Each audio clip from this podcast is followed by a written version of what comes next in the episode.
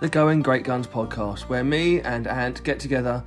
every now and again to shoot the breeze on Arsenal the way that proper fans talk, not making noise and going on rants for no particular reason. Because let's face it, there's enough of those podcasts out there already, and we don't want to be that those guys. We want to be the guys where you come down, have a laugh, like you would do after a game, after you, have been to the game itself, or in the pub, or even on a Monday after when you're at work and you're had to get ribbed by your friends for your team having lost.